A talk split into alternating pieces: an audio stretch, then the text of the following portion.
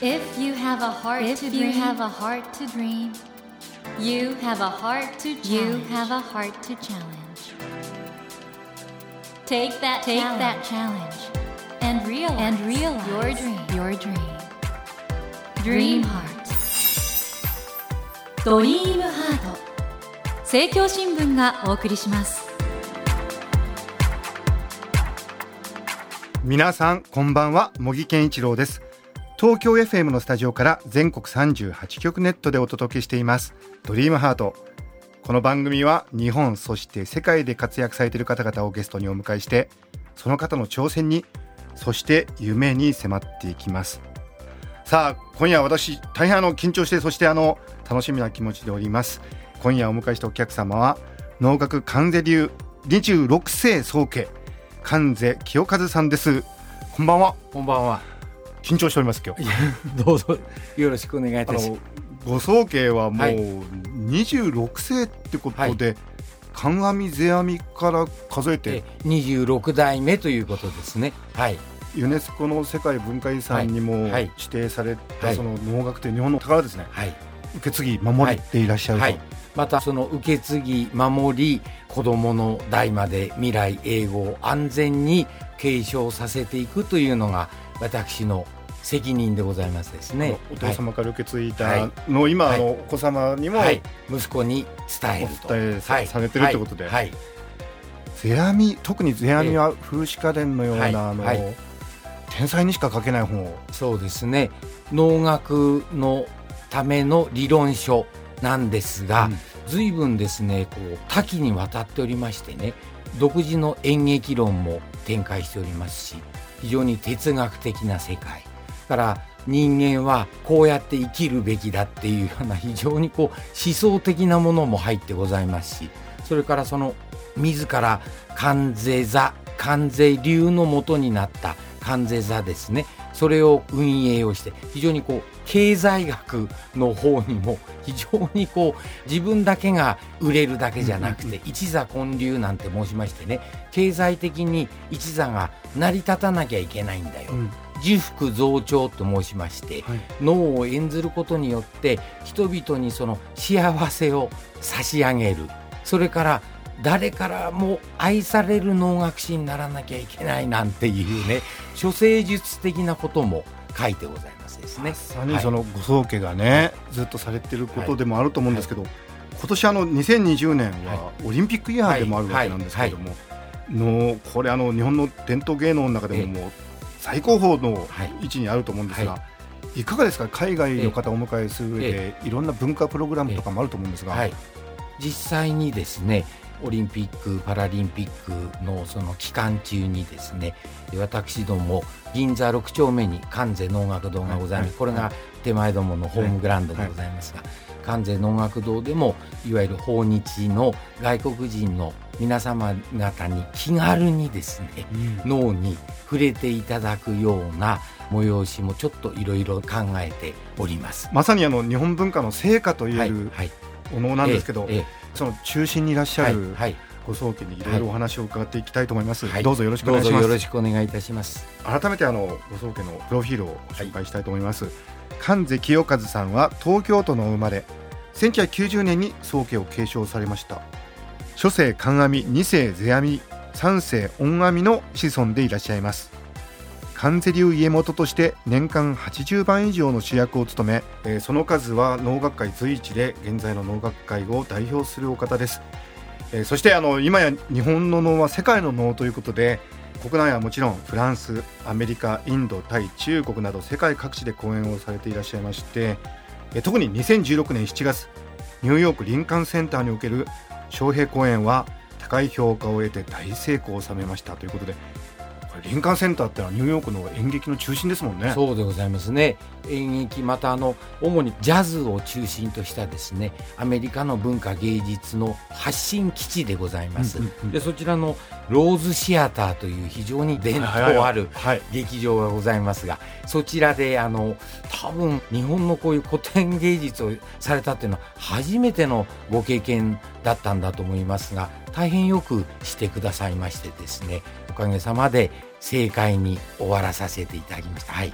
まさにそういう本当日本の文化の大使施設のようなこともされていらっしゃるんですけれども、一方でこの関税総研には能面能装束伝書はい。が修道されている、はまあ、大変いろんなものを受け継いでいらっしゃるということで、こちらの一般財団法人関税文庫を設立されていらっしゃいましてまたこれも本当に貴重な資料ということで、インターネットの関税アーカイブにて税はみの実質本をはじめ多くの伝書文書類を広く公開し農学の研究と普及に尽力していらっしゃるとい。うことなんですね。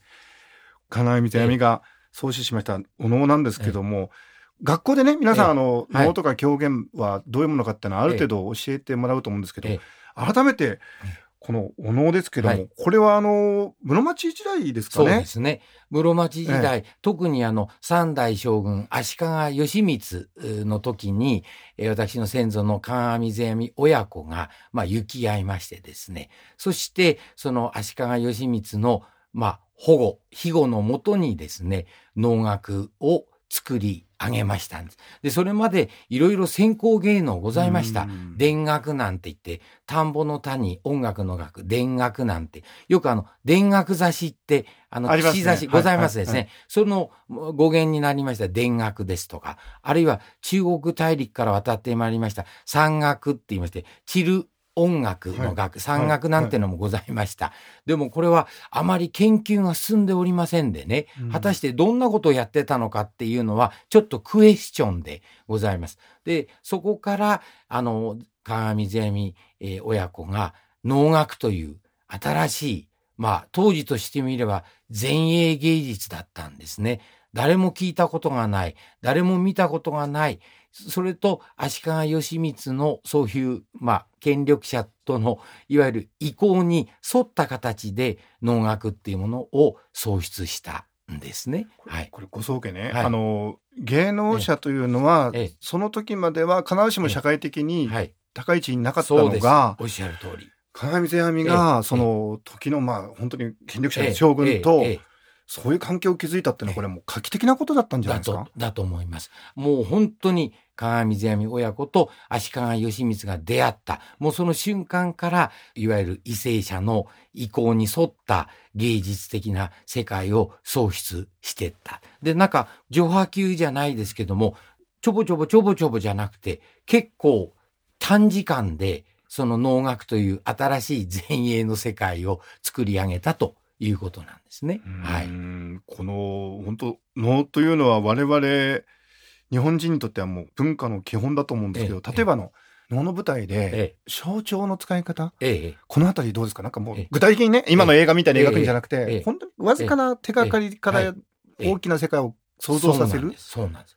です。から、もう先生おっしゃる通り、能楽の見方ってどうやって見たらいいのか。うんで、能楽っていうのは、源氏物語、伊勢物語、平家物語、万葉集、古今集、古事記、いろんなところから取材しておりますが、じゃあ、いわゆる日本の古典っていうものを紐解いて勉強しないと、お能って見ちゃいけないのか、もう全くないんです。うんそれを全く取っ払っちゃってですね、ええ今先生言われたように、なんかこう、想像力の中で、こう脳をご覧いただくというのが脳の正しい見方だと思うんですね。うんで、もともと能楽は、まあ、亡者供養、亡くなられた方々へのその供養、まあ、鎮魂、レクイエムの芸術とも言われてるんですね。で、世阿弥っていう人の優しさっていうのは、地獄に落ちちゃった、その人間をですね、もう一回舞台に引き上げてあげて、で、その人が生きてた人生の一番輝いた瞬間をですね、もう一回舞台で一花咲かせてあげようっていうのが、世阿弥の優しさだと思うんですね。またあの、能楽が扱っているその普遍的なテーマっていうんでしょうか。あの戦争のない平和な世の中であってほしいとか、そういうこう、密かな祈りの心ってんでしょうか。ですからやっぱりそういうものを想像しながらですね、ご覧いただきたいなと思うんですね。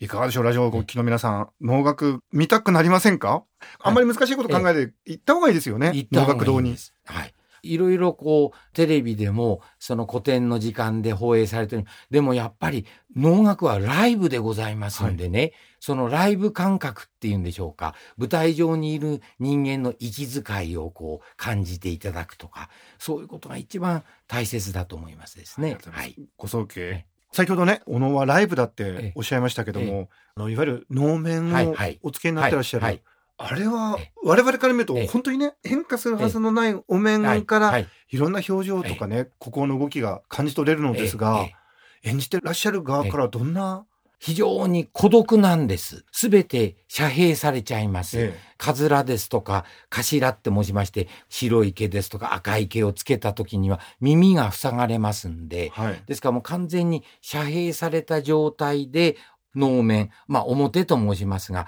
この能面をこう顔につける。また能面をかけるとも言うんですよね。かけるっていうのは、要するにこの骨格は、構えはもう一切変わらずに、能面、表を自分の顔に、顔が寄っていくんじゃなくて、覗き込むんではなくて、表から身体にかける、つけると申しますですね。そして、目の穴が2つございますが、これはあの、左目と右目の見える世界は全然違うんでございますよ。うんうん要するにこう交わりませんので、うん両目の間には表の肉がございますんで、左目の見えてる世界と右目の見えてる世界が交わることもございませんし、世界が違いますんですね。はい。そのええ能面はなんか鏡世阿弥の頃のが伝わってるのもあるとはい。伺ってますが。はい。あの、実際、鏡世阿弥が身につけたであろう、鏡世阿弥の汗が染みついている能面もございますんですね。それはいはあの実際の舞台で使うことってのは？あの、めったにございませんが、よっしゃ、ここ一番という時には、はいその能面を蔵から出しましてですね、私自らつけることもございます。あるんですね。はい。で、当然、この、私のこの額からほとばしる、この能面の中の汗と、はい先祖の多分、鏡か、世阿弥か、恩阿弥かわかりませんが、その汗が、雲仙一体となる瞬間がございます。はい。どんな気持ちになられるんですか？なんかやっぱり恐れとか、それから、まあ、嬉しさ、それからやっぱりこう、先祖礼拝っていうんでしょうか。舞台が無事に終わりますようになんか守ってくださいじゃないですけど、そういう気持ちもございますですね。はい。あの小宗家あえのお能はね本当にあの単なる演劇ということを超えてちょっとえ宗教的哲学的な意味合いが強いと思うんですけどアメリカなどでショービジネスはショーマストゴーオンと言っええ。てその役者がたとえご病気になってもとにかく舞台を続けると。え、え。この貢献がえ、え。してが何え、えかの理由で途中でい。続けられなくなったらうん代わりに続けるっていうふうに聞いてるんですが。そうなんです。ですから、あの、実際ですね、まあ、あっちゃいけないことですが、えしてが気分が悪くなって、まあ、例えばうずくまってしまう。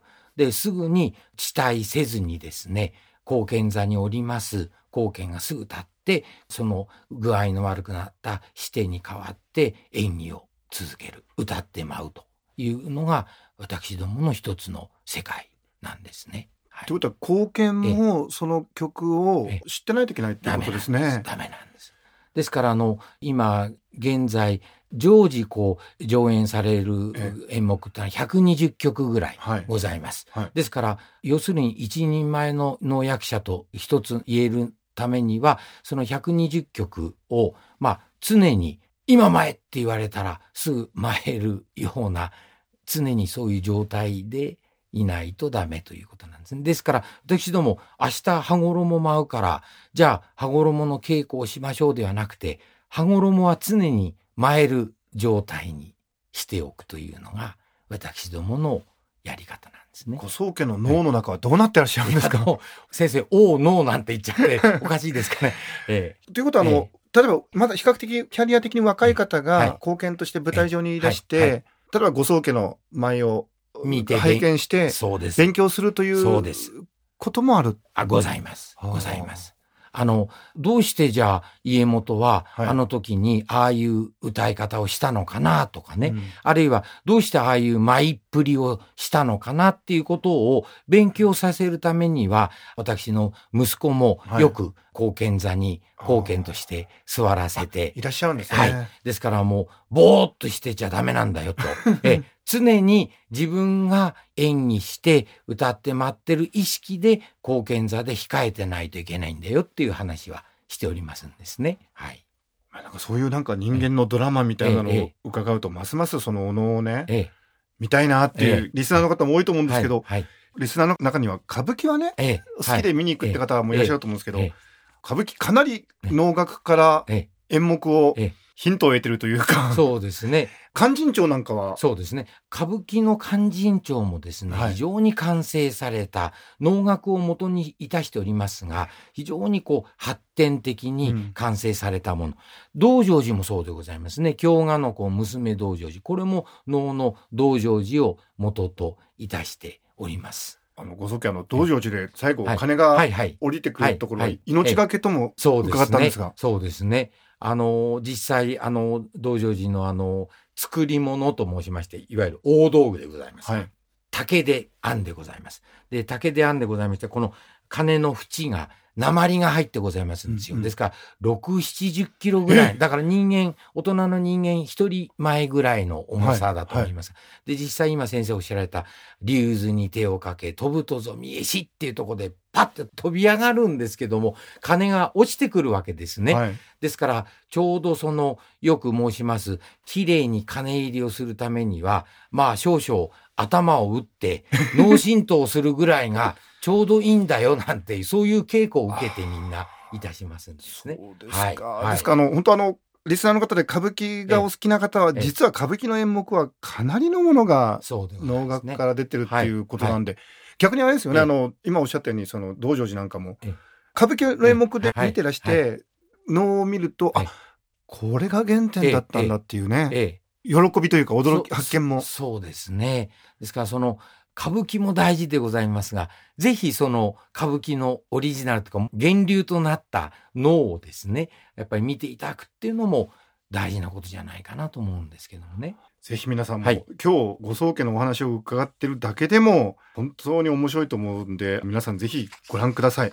関税流は東京銀座6丁目の銀座6に関税能楽堂こちらの本当専門の公演場をお持ちですけれども3月1日に特別なはい。演目が上演されるということで、はい。例の先祖の世阿弥の書きました、はい。アコヤの松という演目をいたしますんですが、はい。これはあの、国指定の重要文化財になっております、はいはい。世阿弥の自筆の脳の本でございますね。い、わゆるあの、台本でございますね。はい。これがあの、関税家に伝来しておりまして、これをあの、上演をする機会がございませんでね。あそうですかはい。それをちょっと復活をいたしましたものを、この3月に演じさせていただきます。はい。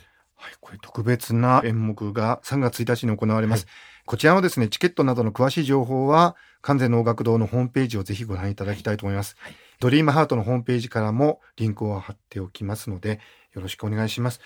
ということで、あの、ご宗家、あの、もう能は奥深いし、ちょっとまたいろいろお話伺いたいんで、はいぜひ来週もはいいろいろ伺わせてください。はいということで、えー、森健一郎が東京 FM のスタジオから全国放送でお届けしています、ドリームハート。今夜は鏡世阿弥からおよそ700年の伝統を受け継いでいらっしゃいます能楽関税流26世宗家関税清和さんをお迎えしました Never let go of that dream. Never forget that heart to challenge. 茂木健一郎が東京 FM のスタジオから全国38局ネットでお届けしてきましたドリームハート。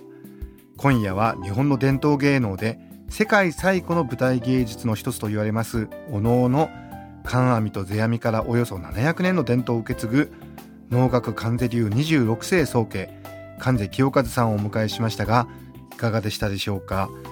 あの僕は学生時代からあのお能は比較的拝見してるんですけれども今日はね本当にね緊張すると同時に嬉しかったですね。あのやっぱりお能って体で受け継ぐもので人から人にねずっと伝わってきたものなんでそのやっぱり伝統ってねなかなか外から見ててもねわからないところがあるんですよ。